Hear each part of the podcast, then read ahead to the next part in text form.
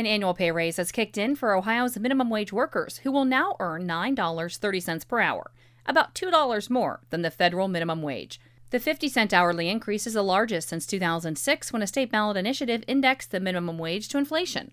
Executive Director of Policy Matters Ohio, Hannah Halbert explains, had Congress done the same when it set the federal minimum wage in 1968, it would now be worth about $13 an hour. And she points out that $9.30 amounts to just over $19,000 annually for a full time worker. That's still more than $2,000 under the poverty guidelines for a family of three. So even if they're working full time, playing by the rules, doing what they can, they're still not going to be able to break that poverty threshold. Ohio is among nine states where a 2022 minimum wage increase is tied to the cost of living. California's hit $15 on January 1st as part of an incremental increase.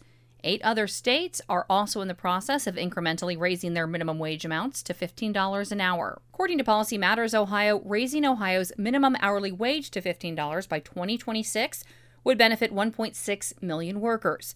Halbert is convinced it would help the overall economy and reduce income inequality.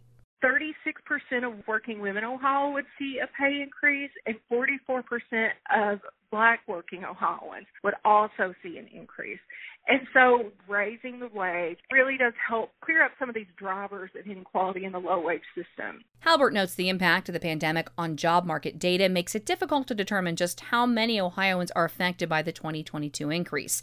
Some 84,000 workers benefited from a 15 cent minimum wage adjustment in 2019. This story was produced in association with Media in the Public Interest and funded in part by the George Gund Foundation.